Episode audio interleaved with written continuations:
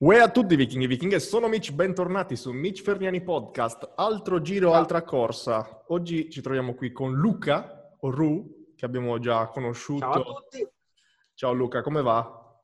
tutto bene? Siamo visti già in diversi video, come diceva il buon Mitch. Siamo entrambi chiusi in casa, penso. Per Quasi. forza. Tu sei anche professore, vero? Professore di educazione Sì, sì, sì. fisica. Sì, sì, quindi- sì. E come ti stai In comportando? realtà sto lavorando.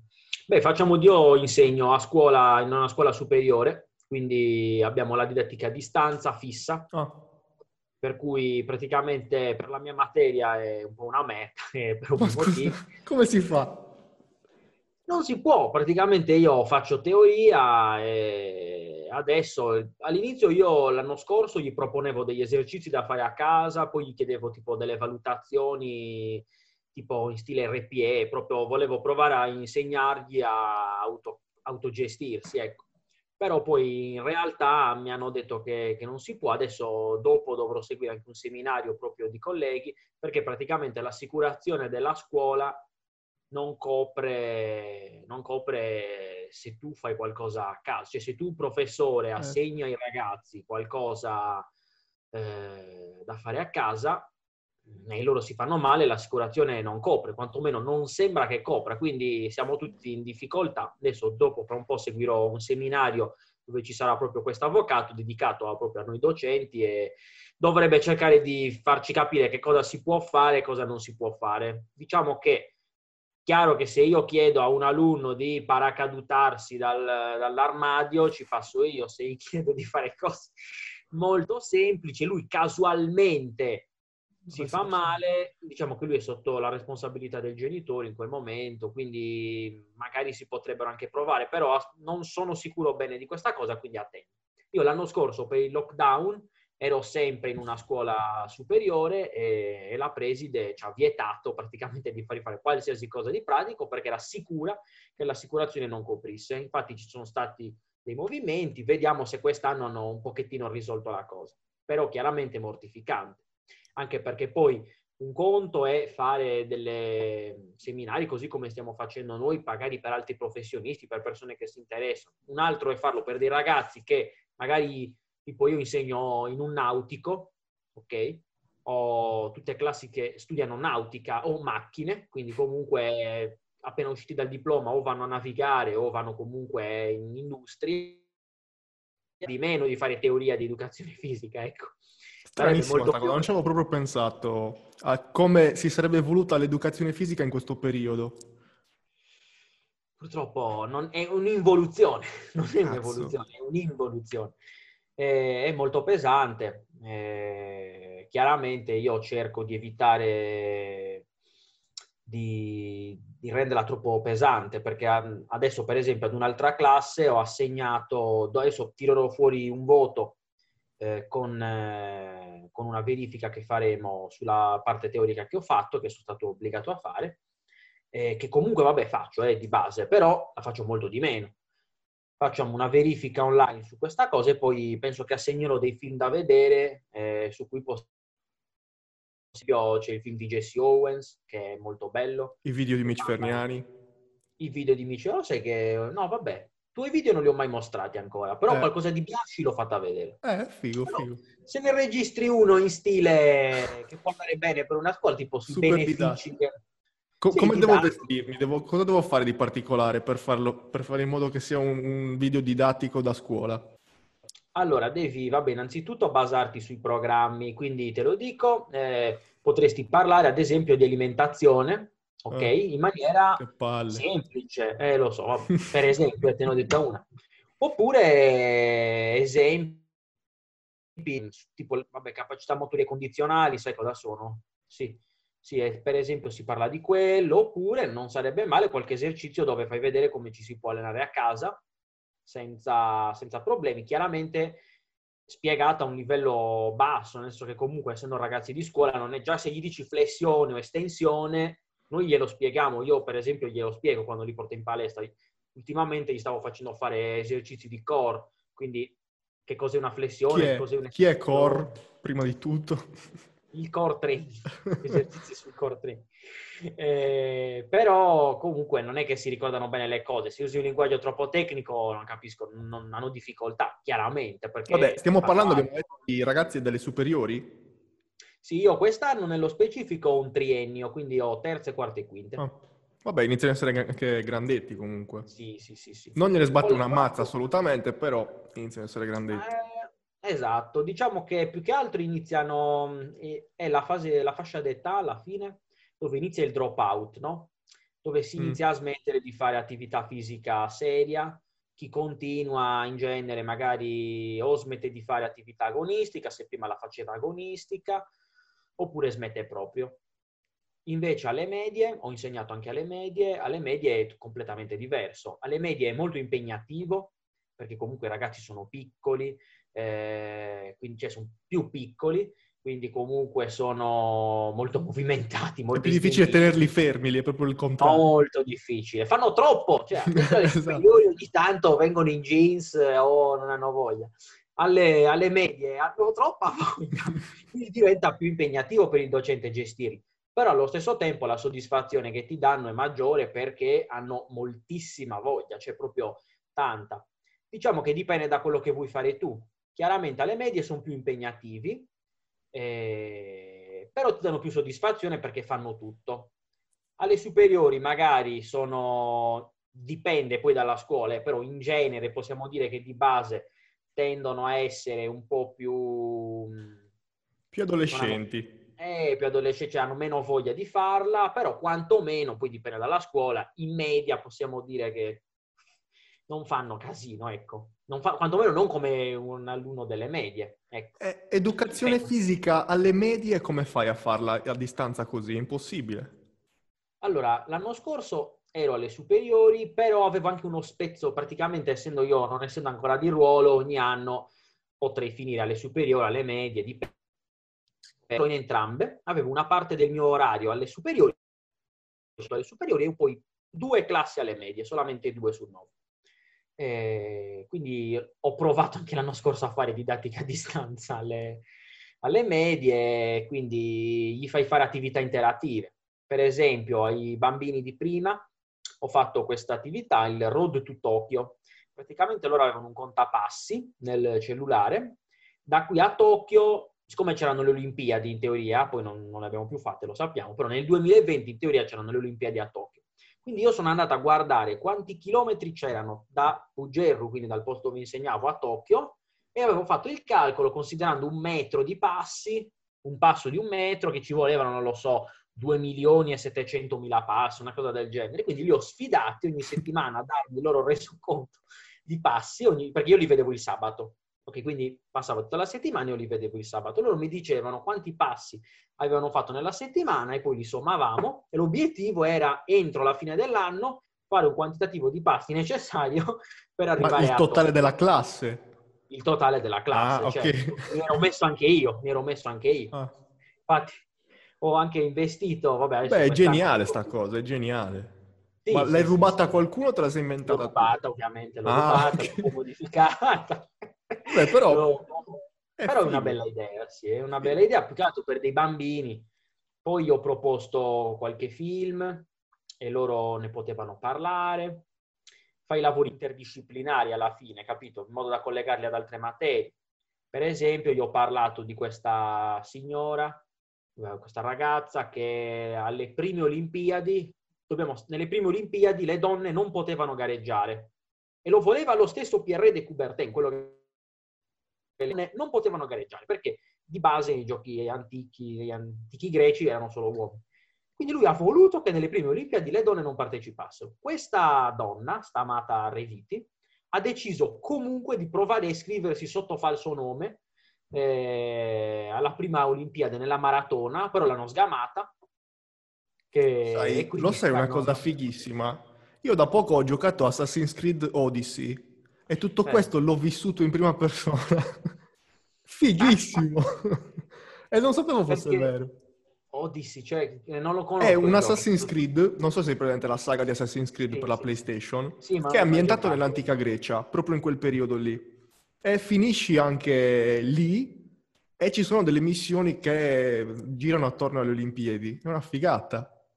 Certo. Figo. E lì facevano vedere questa cosa esatto. delle donne. C'è una missione secondaria di una donna che si vuole intronfulare, sì, vabbè, si vuole iscrivere, eh, la eh. cassano, e fa... la cassano è sardo, vero? La beccano e... e, fa un casino, devi fare una missione per salvarla. Figo sta cosa, non sapevo fosse vero. Magari è proprio ispirato a lei, probabilmente. sì, forse... Lei cosa ha fatto? È stata beccata, quindi chiaramente non l'ha potuta fare. E il giorno dopo se l'è fatta lo stesso. Così in strada è come che io mi metto in strada, corro finché non arrivo, faccio tutto il percorso. Chiaramente non mi fanno entrare nello stadio, però comunque ha fatto tutto, capito? No, è tutte queste cose qua che possono collegare con la storia, capito? Invece ragazzi di terza mi sembra che gli avevo proposto di costruire una speed ladder a casa. Lì alla fine avevo detto dai, sono così non gliela faccio fare di semplice. La speed ladder è quella scaletta che si usa eh. nel calcio. Ah, ok, ok, ok. Proponevo esercizi da fare per vedere chi nella classe ci metteva di meno, ad esempio, a percorrerla, glieli proponevo. Eh, e poi gli proponi magari di fare delle ricerchine, capito? E che anche lì, ormai le evidenze didattiche dicono che uno dei metodi più efficaci è far lavorare in gruppo.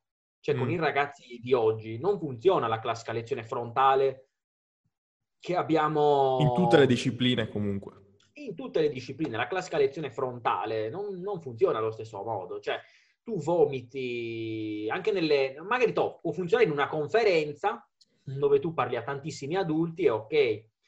Però in un corso, comunque a scuola, eh, la classica lezione frontale dove tu vomiti addosso a loro tutto quello che sai non funziona. Quindi gli devi far fare attività di gruppo interattive.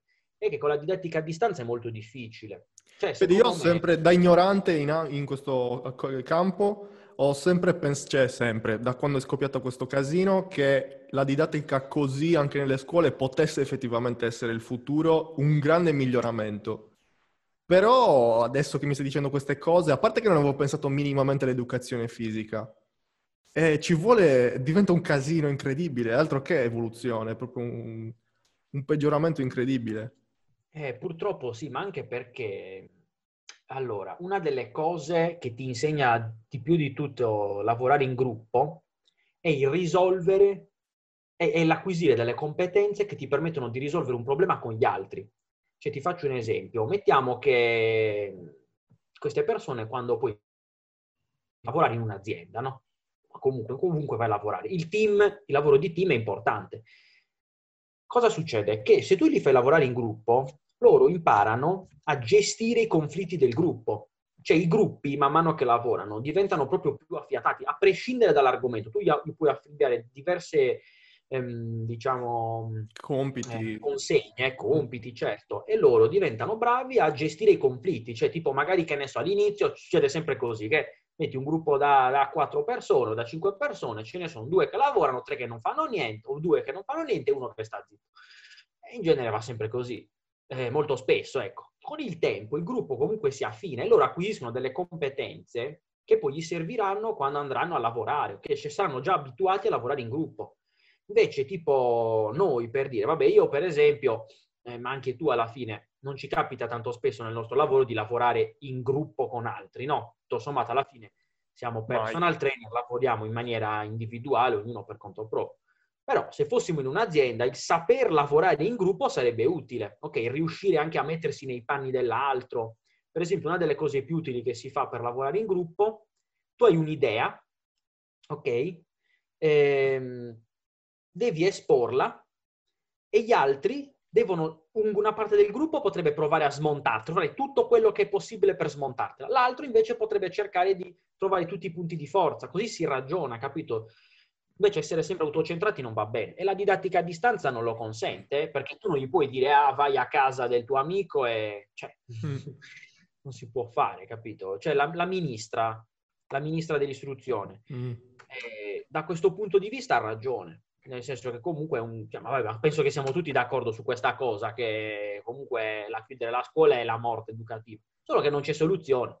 Cioè, io ci ho pensato un sacco di volte, poi mi direi anche tu la tua, ma io penso che non ci sia una soluzione a questa cosa, perché se chiudi, affami liberi professionisti, le partite IVA, eccetera. Se non chiudi, saturi gli ospedali e muoiono un sacco di persone. Io credo, credo tanto nella via di mezzo in tutti i contesti. E in questo in particolare, premettendo di non essere un esperto, premettendo di non capire una mazza di niente, penso che se avessimo prevenuto e se avessimo pensato di mh, metterci ai ripari per un minimo di tempo, un po' prima tutti, invece che selezionare delle cose a caso e chiuderle, e in questo momento staremmo un po' meglio, però ripeto, non lo so e non, non mi permetto di giudicare il lavoro degli altri, comprese anche le scuole, cioè chiudere una due settimane, eh, tutto, penso che sarebbe stata una mossa più intelligente da fare. Però, ripeto e ribadisco che mh, preferisco non esprimermi troppo in merito. Certo. No, no, sono d'accordo. Sicuramente le scuole hanno hanno contribuito, hanno contribuito. Allo stesso tempo, però, crei sempre un danno ai ragazzi, cioè non, sì, non c'è sì, una soluzione, capito? No, cioè, comunque... no. Ascolta, Purtroppo... quindi tu hai insegnato alle medie, stai insegnando alle superiori e sei anche un responsabile dell'insegnamento nei corsi FIPE. Come, come, si dice? Non so neanche dire. Responsabile della formazione. Responsabile in realtà ho insegnato anche alle elementari. in realtà con un progetto. Ho insegnato alle elementari con un progetto di attività motoria, alle medie, alle superiori con i corsi FIPE e poi ho fatto il tutor didattico all'università. Quindi in realtà potrei dire che ho insegnato Tutto. a tutti i gradi. Tu sei stato anche il mio professore al corso FIPE. Eh, io, ho certific- io ho il certificato FIPE e tu sei stato il primo a introdurmi, me lo, non me lo dimenticherò mai, sei stato il primo a introdurmi a Robert Sapolsky. Perché, ah, perché alle zebre non c'era Quel libro l'ho adorato, Sapolsky è il mio idolo di sempre e lo devo a te. Per, per questo ti ringrazio assolutamente. È stato un piacere, è un bellissimo libro, poi magari ne parleremo anche... Molto anche molto dopo. figo. Eh, lo, lo, lo, ricollego sempre quando devo parlare di sovrallenamento. Anche esatto. di allenamento. Ma poi è scritto in una maniera ironico. Mi ricordo c'è un capitolo che si intitola Stress, cagotto e gelato al caramello. e spiega che quando ce la si fa addosso, quando si ha paura, è anche per cercare di alleggerirsi e scappare più velocemente per esempio. No, è bellissimo. Quell'uomo è bellissimo. L'ho rivisto da poco su un documentario su Netflix, eh, mi sembra che fosse Pillole di cultura, e mm. parlavano della, della psiche umana, dell'an- dell'ansia. E c'era, ah. l'hanno introdotto, io come l'ho visto è partito l'applauso, perché quell'uomo è fantastico. Che me lo cerco. Su Netflix fanno una serie, si chiama Pillole di cultura, e questa, eh, questa mm, stagione in particolare era dedicata alla mente, e nella stagione c'è un episodio dedicato al, all'ansia, abbiamo detto, una cosa del genere. Comunque sono sì, 5-6 sì. episodi molto simpatici, bellini. Da vedere assolutamente. Ti, un altro che ti consiglio, se ti piacciono questi argomenti, è Ramachandran. Mai sentito? È indiano. Che cazzo scrivo? Me lo riascolto dopo. Non so se l'ho nominato correttamente, Ramachandran c'è scritto. Comunque è un altro neurologo ha scritto bellissimi libri, mi sembra uno si intitola L'uomo che credeva di essere morto e altre storie, cioè parla di patologie neuronali, neurali mh, molto strane, tipo quest'uomo che appunto credeva di essere morto, un altro che credeva di essere un cappello. Eh?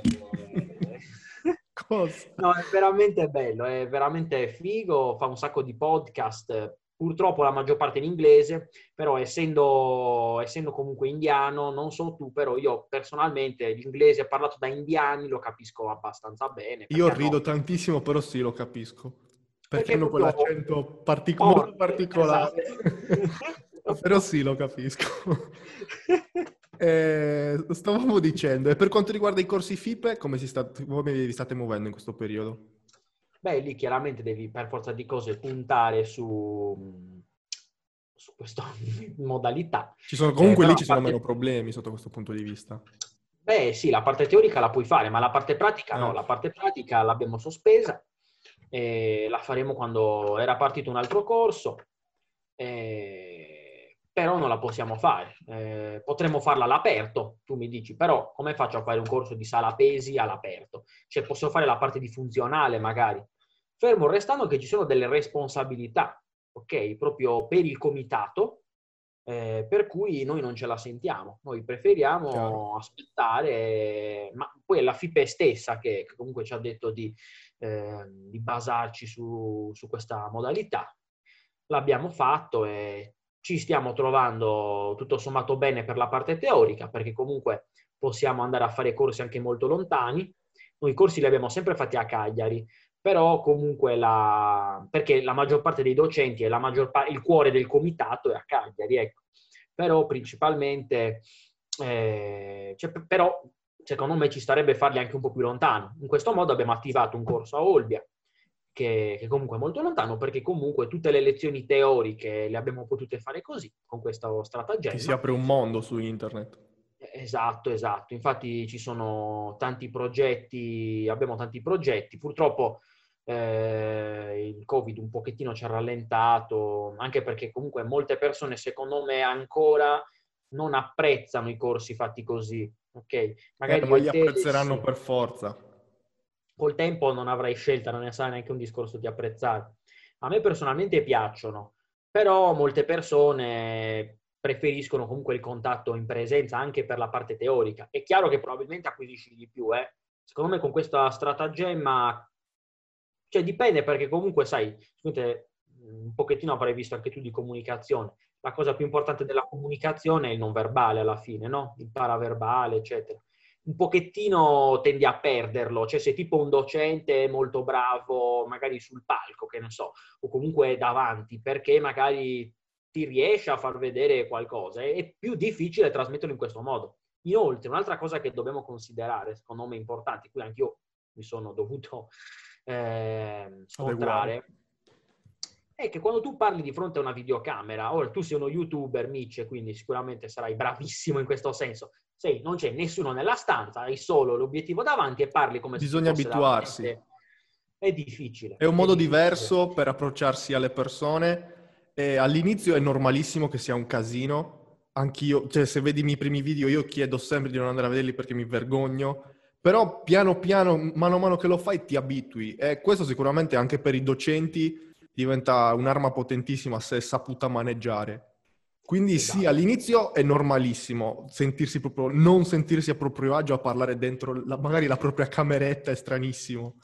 Però io penso davvero che questo diventi il futuro, magari per determinate materie, magari anche parlando di corsi FIPE, perché in America è così ed è normalissimo. Cioè in America i corsi online sono all'ordine del giorno e non ho mai sentito nessuno lamentarsi che non c'era il contatto con il professore.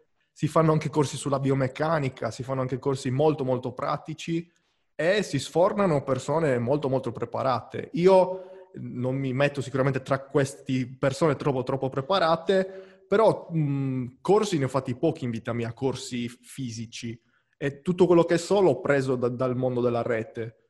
E, il che mi ha messo in una posizione comunque di poter in qualche modo insegnare, sempre nel mio piccolo, non voglio mettermi sopra un piedistallo, però mi ha dato tanto e penso di poter dare tanto attraverso la rete e, e sicuramente un, un educatore in, mh, trarrebbe un sacco di benefici dall'imparare a parlare una telecamera, a mio modo di vedere le cose.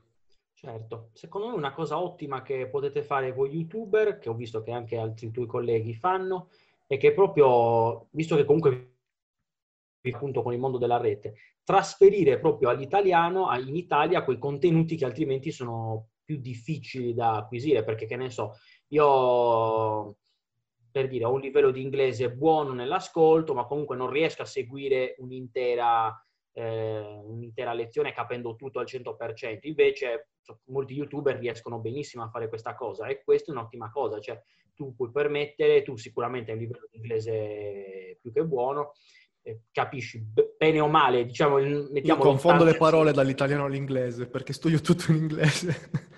eh, però ho capito, quello poi ti consente di fare dei video, di trasferire poi quei concetti mm-hmm. che sarebbero più difficili. Infatti, a me questa, cioè, è comunque un grossissimo vantaggio. Sì. Mi ricordo una cosa che aveva detto, come si chiama? Quello di Skeptical Dragon. Eh, Domenico Aversano. Domenico Aversano. Lui eh, aveva detto che cioè, rispetto a anni fa, no? adesso praticamente la cultura è... Cioè, prima per sapere cosa succedeva ad Harvard, cosa studiavano a Harvard era impossibile, quindi ovvio che in America erano 100.000 volte più avanti. Adesso tecnicamente uno seduto nella sua stanza può tranquillamente seguire o acquisire informazioni dall'altra parte del, del mare in pochissimo tempo ed essere aggiornato quantomeno più o meno come uno del, dell'America, ecco, dove è una cosa fighissima. Inglese.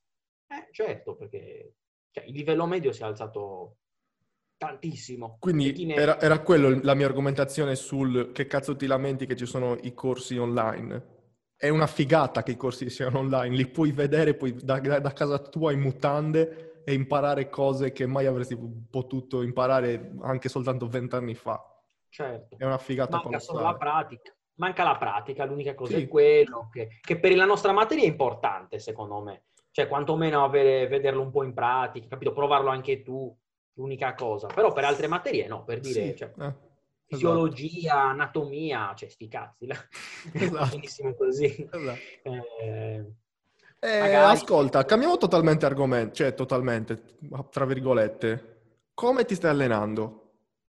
Come va l'allenamento? Momento tu sei seguito ancora dai Vikings? No, io ho deciso di prendermi una pausa dal powerlifting perché... Ricordiamo che tu sei, sei stato campione italiano di stacco da terra, Raw, sì. meno, 90, meno 66, che no, anno? Meno 66, nel 2018. 2018, che è l'anno e... in cui sono venuto a Iglesias a fare i video sullo stacco da terra.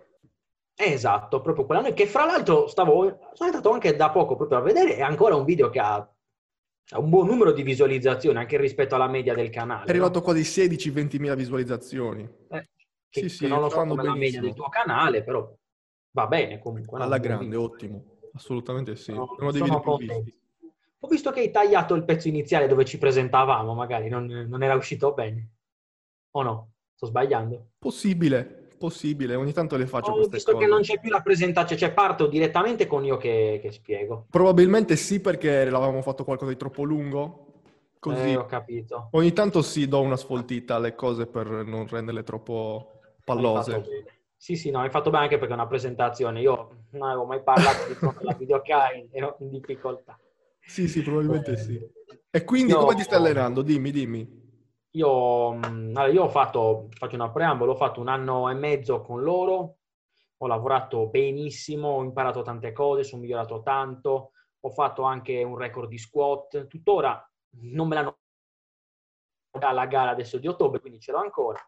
E ho imparato tantissimo, però a un certo punto già era una cosa che avevo in mente da anni, non, non ce la facevo più con tutte le cose che faccio a tenere il passo con gli allenamenti, perché se tu vuoi eccellere nel powerlifting non ti puoi allenare quattro ore a settimana, eh, ti devi allenare molto di più.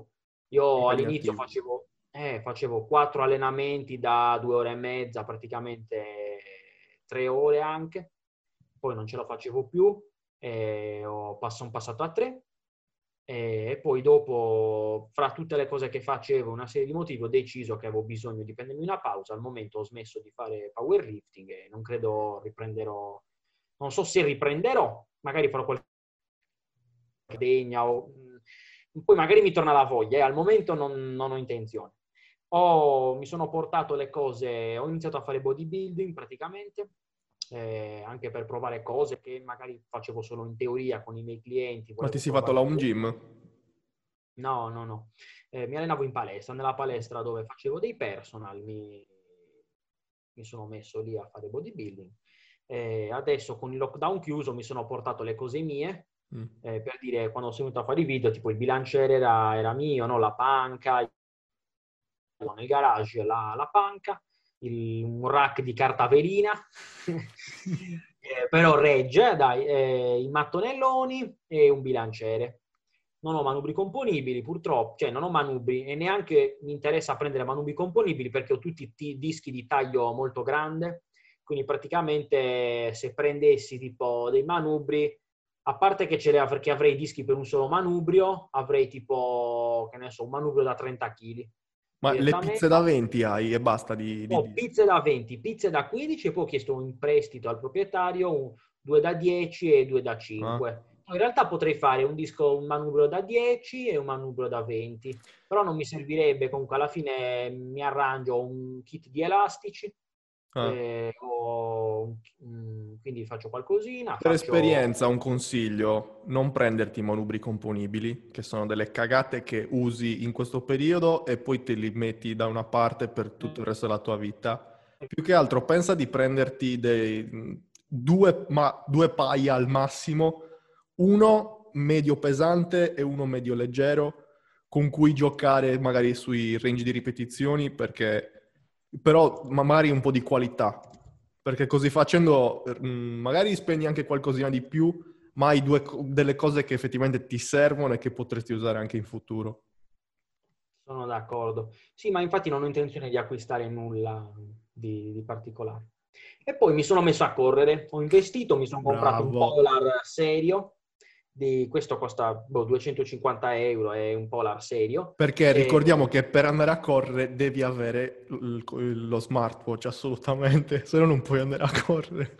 No, eh, lo sai cos'è il punto? È che ho pensato, se corro lo devo fare bene, siccome ah. sono mandrone, so che se non me lo compravo sei andato a correre a cazzo così. Invece così c'ho qualcosa che mi monitora tutto, mi monitora le fasce di frequenza cardiaca, il percorso, È tutto figo. e costa molto e ho speso un sacco. Quindi per forza. Devo farlo perché ho speso, perché ho speso. e, quindi, e quindi lo sto facendo, mi sta anche piacendo. Io ho fatto sì, anni di atletica leggera, vado in uno sterrato e mi faccio un... Mi piace, cioè rilassa molto la corsa. Poi essendo un powerlifter puro, lo dicevo sempre ai corsi, la mia resistenza era quella, non lo so, di, di, una, di un sasso praticamente. Facevo due rampe di scale e stavo morendo.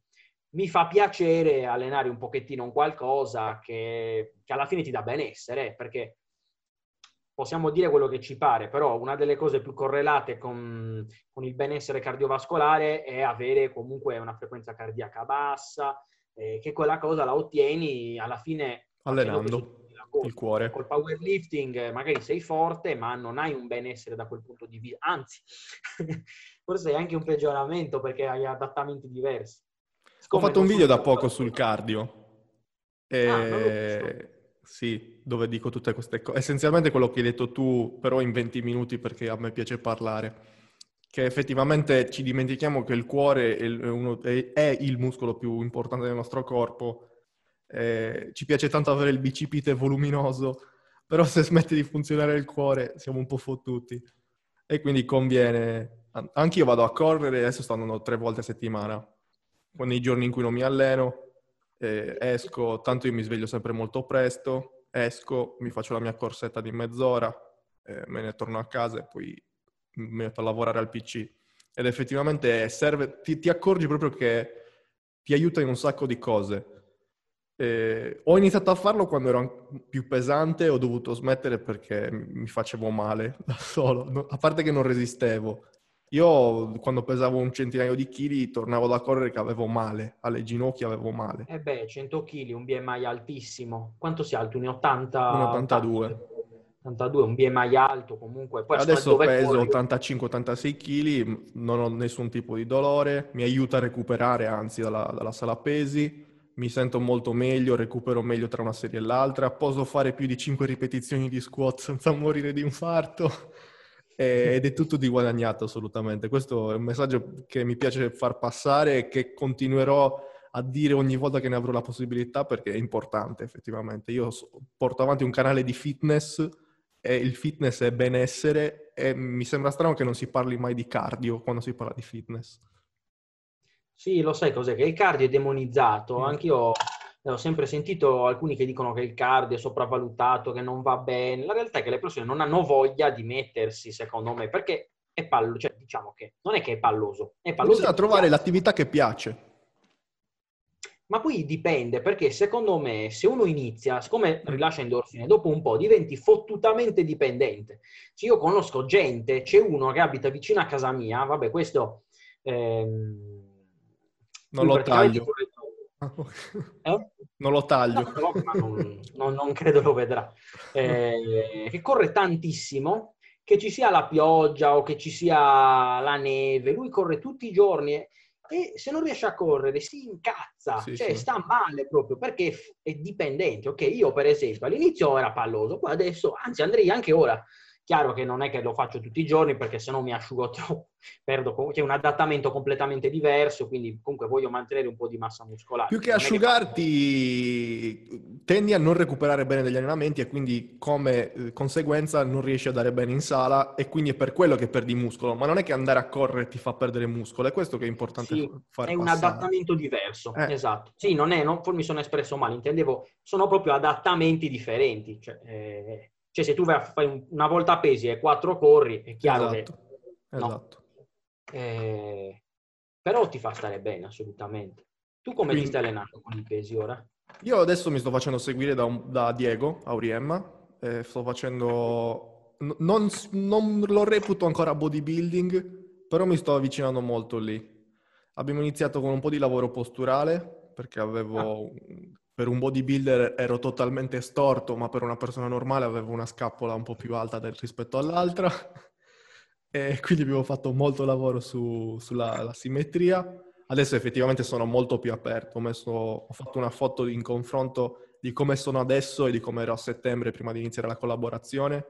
E peso uguale, probabilmente, sicuramente stessa massa muscolare, ma il semplice fatto di essere un po' più aperto mi fa sembrare una persona completamente diversa ed effettivamente devo dargli ragione per il lavoro che abbiamo fatto. Per quanto palloso, con elastici, corpo libero, esercizi vari, mi ha aiutato un sacco ad aprirmi e ho scoperto essere anche uno, probabilmente una delle cause principali per cui ero così pippa in panca piana. Perché ah. effettivamente facevo fatica ad addurre la scapola a sinistra e naturalmente tutto il movimento risultava essere compromesso per il semplice fatto che non riuscivo a posizionarla bene, non riuscivo a avvicinarla bene all'altra. È come se avessi un grumo di tessuto muscolare che mi impedisce di portare la scapola verso l'interno. E, e quindi ero molto asimmetrico e tutto il processo collegato a questo io effettivamente facevo cagare, faccio cagare in panca piana. Non ho mai sollevato più di 130, 132, mi sembra di aver fatto. A 100 kg, 132 kg è pochissimo. E quindi... Eh, anche le braccia lunghe. Però sì, sì. Sicuramente non ho la conformazione da panchista. Poi detto da te che ti gratti le caviglie. Stanno... Mamma mia, lasciamo stare. Sono nella stessa situazione. E che lavori avete fatto? Abbiamo fatto un, un, sacco di lavori, io ho anche il piede piatto, quindi era derivato ah, sicuramente anche da eh, questo. Eh, certo. Quindi ci siamo resi conto che eh, avevo proprio meno equilibrio sul piede sinistro quindi mm, medio gluteo sinistro, che mi andava a ruotare leggermente l'anca, quindi la postura mi andava a compromettere anche la scapola sinistra, quindi tutta la parte sinistra era fottuta essenzialmente.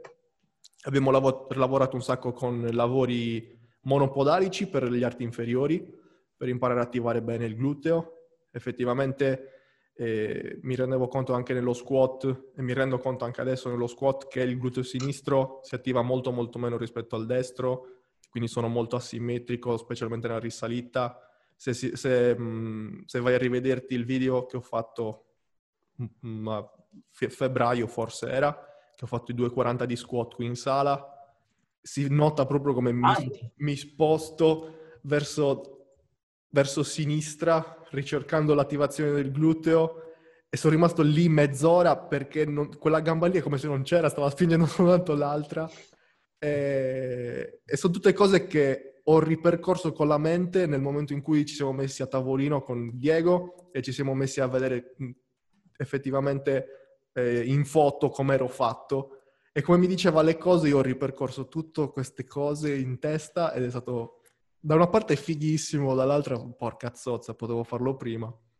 E quindi sì, dicevo, abbiamo fatto tanto lavoro monopodalico, stacchi rumeni a gamba singola, split squat gamba singola, tempi lentissimi di concentrica eccentrica, isometriche, tanta attivazione con l'elastico, i classici squat, le camminate laterali con lo squat con l'elastico attorno alla, al ginocchio, aperture per gli adduttori, abduttori, scusa.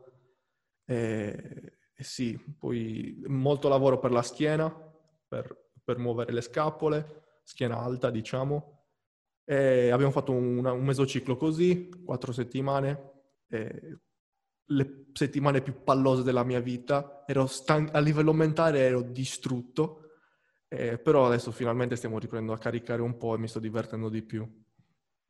Esatto. Ti farà qualche gara, cioè 2,40 di squat 85, scendi... No, no, i 2,40 di squat li ho fatti quando pesavo, quando ero obeso.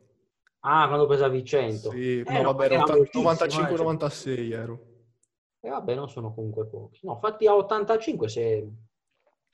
Adesso non stai più facendo PL, cioè non... Stessi non tuoi motivi. Come parlavi, anche lì ho riavuto tutte le... Ti ho capito benissimo. Troppo tempo poi comunque ti rendi conto che mano a mano che sali con i carichi ci vuole sempre più tempo anche per l'allenamento, recuperi molto molto lenti. E in questo momento non, non, non, è, non lo posso fare. Certo. Più che certo. altro per la testa. Magari potrei anche, perché adesso mi si è liberato un sacco di tempo, effettivamente con questa pandemia, potrei anche dedicare 3-4 ore allenamento però con la testa non ci sarei e non otterrei i risultati che dovrei. L'ho fatto un periodo, ne sono fiero, sono contento di averlo fatto perché ho imparato tanto. Mi sono fatto seguire da Christian, mi ha portato a Milano a fare le... a San sì, sì, sì. A, mm, vabbè, a Milano. Ho fatto la mia esperienza, posso dire di averla fatta, sono contentissimo però adesso metto da parte sicuramente il powerlifting e mi concentro più su, su altro, imparare e sperimentare altro sicuramente. E come ti stai organizzando con i personal in questo lockdown? Questo, cioè, personal fisici, niente, zero. Vabbè, tu hai il centro. Io sono in studio lo stesso, in momento, però è chiuso lo studio. E dico, non puoi seguirci, cioè non è una palestra, è uno studio privato, ma è uguale, cioè legalmente non puoi dar di PCM. Chiuso al 100%, ma comunque sono chiuso da, da un bel... sono chiuso da marzo, Ah, non ho più, non non ho più fatto venire, non ho più fatto venire nessuno. Ho riaperto un mesetto a settembre e poi ho richiuso.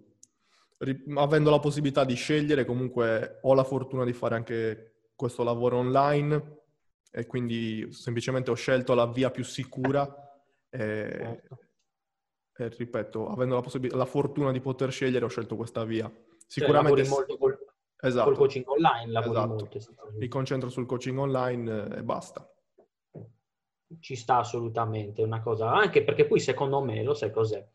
I personal per funzionare bene devono durare molto, c'è il classico personal che viene fatto in sala dove tu stai un'ora e poi c'è il cliente dopo un'altra ora. Mm, non va bene perché più la persona migliora, più hai bisogno esatto. di dedicarci del tempo. È quello. E poi comunque un po' di chiacchiera la devi fare eh, comunque un pochettino ci devi parlare. Dipende, se sei orso come me, no. Cioè, no, vabbè, chiaro che comunque la cosa più importante è allenarsi, però si tende a perdere sì, tempo. Sì, ecco. Concordo. Io, paradossalmente, eh, adesso sto facendo così, sto facendo dei personal molto lunghi. D'ora in poi ho deciso praticamente che faccio dei personal lunghi, più di un'ora, molto più di un'ora, dove riesco a fare bene tutto a un prezzo più alto, logicamente. Certo. Però comunque ne esco soddisfatto, dico, ah, ho fatto, ho fatto un buon lavoro. Io l'ultimo periodo, per questa cosa che stai dicendo, semplicemente stavo accavallando un po' gli orari. Quindi invece che fare turni di un'ora, li facevo di un'ora e mezza, ma il turno successivo partiva mezz'ora prima. Quindi si trovavano le due persone con una mezz'ora in cui si allenavano assieme, ma che comunque uno stava finendo, l'altro stava iniziando, riuscivo a gestirli comunque. E così mi ha, mi ha aiutato a gestirli meglio. Però sì, effettivamente andando avanti hanno sempre più bisogno di... Ma mh, io più che altro davo più attenzione a, a quelli che iniziavano, più che quelli che avevano già un po' più di esperienza perché alla fine eh, a settembre che ho riaperto con, per via di questa cosa del covid io rimanevo proprio qua in ufficio e loro si allenavano, io ho la, la, sala qui davanti quindi io rimanevo qua in ufficio a lavorare al computer e loro si allenavano sempre sotto la mia visione però comunque si gestivano da soli io facevo schede e, e loro si gestivano da soli uno alla volta, massimo due e ho proseguito così per un mesetto circa fino poi a richiudere ho capito. No, no, secondo me hai fatto bene. È una cosa che non, non rischi. I risultati, se uno è esatto. esperto, arrivano lo stesso. Secondo certi aspetti, forse arrivano anche di più. Eh, proprio perché non, cioè non che non vada bene fare il personal normale, però va bene se lo fai ded- avendo molto tempo, ecco, avendo il tempo di fare tutto bene, oppure se segui una squadra, tipo io che ne so, nella palestra dove abbiamo fatto il video, all'epoca avevo la squadra di powerlifting, dopo mm. il lockdown purtroppo l'ho dovuta chiudere perché la palestra ha chiuso, poi eh, ho dovuto riorganizzare gli spazi, però lì avevo una squadra, lì è diverso, ci incontravamo tutti insieme allo stesso orario, ci allenavamo tutti insieme, allora lì è diverso, stavamo tre ore e lì fai sicuramente un ottimo lavoro. E comunque eh, lì torniamo al fatto che effettivamente è una squadra, è, è, un approccio completamente diverso, quello non è personal training, quello è esatto, seguire infatti, infatti. un coach Vabbè. di una squadra li seguivo come se, cioè non è che cambiava, eh, nel senso, perché comunque eravamo in pochi contemporaneamente. Però, vabbè, facciamo poi powerlifting, comunque erano tutti già esperti. Eh, li seguivo comunque bene, avevo la, la chiara... Cioè, vedevo la visione chiara, sì, sì, sì. Eh, esatto. Poi certo, non è che devi andare lì col bastone a fargli muovere le articolazioni. Esatto. Si muovono esatto, esatto, esatto. Eh, il personal, in quel caso diciamo che poteva funzionare bene, ecco personal classico da un'ora, dipende da cosa fai alla fine, mm. perché in effetti io seguo, seguo, anche persone anziane che un'ora va benissimo, fanno sì. tutto quello che dobbiamo fare, non c'è problema. Lì però devi stare molto molto attento. Sì, devi stare devi lavorare, vabbè, diciamo che anche già col corpo libero gli stai dando uno stimolo buono, eh. mm. una persona anziana, gli fai fare un po' di mobilità, cioè comunque... Però, sì, sì chiaro, devi stare, cioè, se uno ha una patologia grave devi, devi stare attento. Eh, però comunque, cioè, forse a volte mi dava più soddisfazione quello, magari, eh, rispetto al personal di fitness puro, ok? Eh, perché comunque vedi proprio, vabbè, la persona anziana che passa dal non fare niente al fare qualcosa migliora subito migliora Vedere subito. quel grado di extra rotazione in più della spalla che ti dà quel senso di soddisfazione incredibile della signora Pina di, di 80 anni. Sì, è vero. Ma non solo quello, anche vedere che magari, che ne so, prima le scale le facevano faticando o non le facevano e poi le fanno tranquille è una soddisfazione enorme, anche nelle piccole cose che gli vedi fare, che vedono nella vita di tutti i giorni, anche quella è una soddisfazione grande, perché a lei dell'extra rotazione non gliene sbatte niente, però se tipo arriva a prendere un bicchiere che prima invece non arrivava, allora lì che vedi... Sì, è bello, è vero, è una figata. Allora, cosa dici? Facciamo qualche domanda? Io direi che possiamo rispondere a qualche domanda. Allora, abbiamo fatto qualche domanda. Mi hanno chiesto come rasarsi bene la barba, innanzitutto eh, io per, se, se, è meglio più che altro il rasoio manuale e il rasoio elettrico. Io personalmente che mi, mi, sono appassionato di barba negli ultimi anni perché ho i baffi grossi, qui è grosso ma qua è fine. Come Vabbè, la tua persone. è super curata di barba. Sì, la, infatti la cura, infatti è una eh, buona domanda, ci eh, sta, cioè, mi sono messo. Cavolo. Io faccio un millimetro e mezzo di lunghezza qua, 3 millimetri qua e 7 qua e sembra lunga tutta uguale. È una figata. Io, in realtà... io lo sai cosa faccio? A caso totalmente. Prendo il rasoio elettrico, ci metto la, il misurino. E le misure non me le ricordo, faccio probabilmente sempre diverso. Ah. E faccio una misura le guance, una misura sotto e una misura pizze, pizzetto e barba. E come si dice, baffi. Mm-hmm. Va bene, è stato soddisfatto la risposta. Sì, sì, un po' a caso. No, secondo me bisognava metterci una via di mezzo, là, un po' il rasoio elettrico nella prima parte, poi dopo dovrei definire chiaramente. Ah beh sì, certo, poi con, ehm, con la lametta mi faccio le, le, guance e il collo, perché sennò rimane la peluria brutta. Effettivamente importante. Eh, assolutamente. Poi un altro ragazzo mi chiedeva perché vado in gara con il regular eh, quando in realtà si fa di più di sumo. Quindi cadiamo un po' che... nel meno interessante. Ok, esatto. vai. No, vai, vabbè, vai. rispondiamo. Rispondi, dai. Il motivo è che ho provato il sumo diverse volte, facevo di più di regular. Magari facendo il sumo per moltissimo tempo mm. avrei fatto anche di più di sumo, eh. però il punto è che ero arrivato a sollevare un tanto di, di, di, re, di stacco in generale, dove il fattore limitante era la mano, non quanto... Cioè io quando ho fatto 2,60 di... E tu fai il look grip anche. Io faccio loop grip. Eh. però scapp- comunque a un certo punto sono sempre 260 kg su 65 kg di peso. Eh, io mm, magari con le fascette facevo anche 270. Il punto è che in gara non ci sono le fascette e già 260 ero al limite con la presa. Magari col sumo avrei potuto fare 280, non importa perché mi sarebbe scappato di mano sicuramente. Provando anche a fare il sumo sentivo proprio che la presa era anche meno solida. Per cui non penso di fare di più chili di, di sumo. L'ho provato per un mese e mezzo, due. Mm, mi ricordo che avevi provato a Poggio dei Pini a fare sumo. Hai fatto la no, gara. No, mi ero infortunato. Mi ero eh. infortunato e il sumo non mi faceva male, regular sì, e quindi me la sono fatta così. Una settimana prima, un pazzo. E... e lì credevo di poter fare di più. Poi alla fine mm, non credo di fare di più di sumo. Oppure forse fare di più se mi dedicassi veramente molto tempo e, e non l'ho mai fatto. Ecco. Però ne è andata bene lo stesso, va bene così. Io ho la, per Poggio dei Pini, che era la prima gara che ho fatto, mi ero preparato sumo, ma era un sumo inguardabile, non so se ti ricordi che schifo era, che mi avevate rimproverato tutti. E poi l'ho aggiustato per, per San Zenone ed effettivamente sollevavo molto di più sumo. Avevo fatto 250 255, non mi ricordo, tanto, 250. Tanto. Eh, tanto. Perché di regular effettivamente ho il femore abbastanza lungo e il bilanciere a un certo punto è troppo lontano dal mio corpo. Certo. Per... e quindi col sumo riesco a, a, a um, ammortizzare un po' questa cosa. Però certo. è una questione molto molto individuale. Ok, faccio l'altra domanda che ho. Mi hanno Vai, chiesto spara. di tosa erba in commercio ho fatto una ricerca al volo. Ah, figo, vai. Perché purtroppo, anche se ho fatto quella domanda, non sono esperto. Non, non Aspetta, ripeti bene la domanda che non ti abbiamo sentito.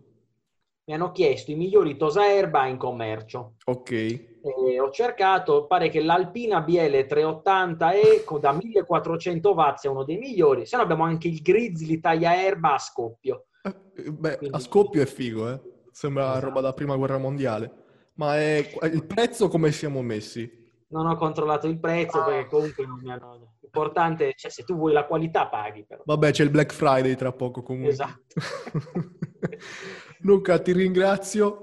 Abbiamo fatto una bella chiacchierata, siamo arrivati all'ora, direi che possiamo anche sì. fermarci qui. Direi di sì. Sicuramente eh, ti, ti, farò tornare sul podcast se tu accetterai, sicuramente facciamo una diretta in, a metà gennaio più o meno, quindi l'appuntamento è sicuramente lì sia con te sia con tutti i vichinghi e vichinghe all'ascolto.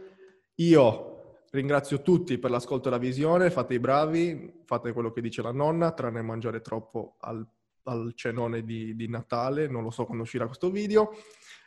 Buon proseguimento e ciao, grazie. Ciao a tutti, grazie.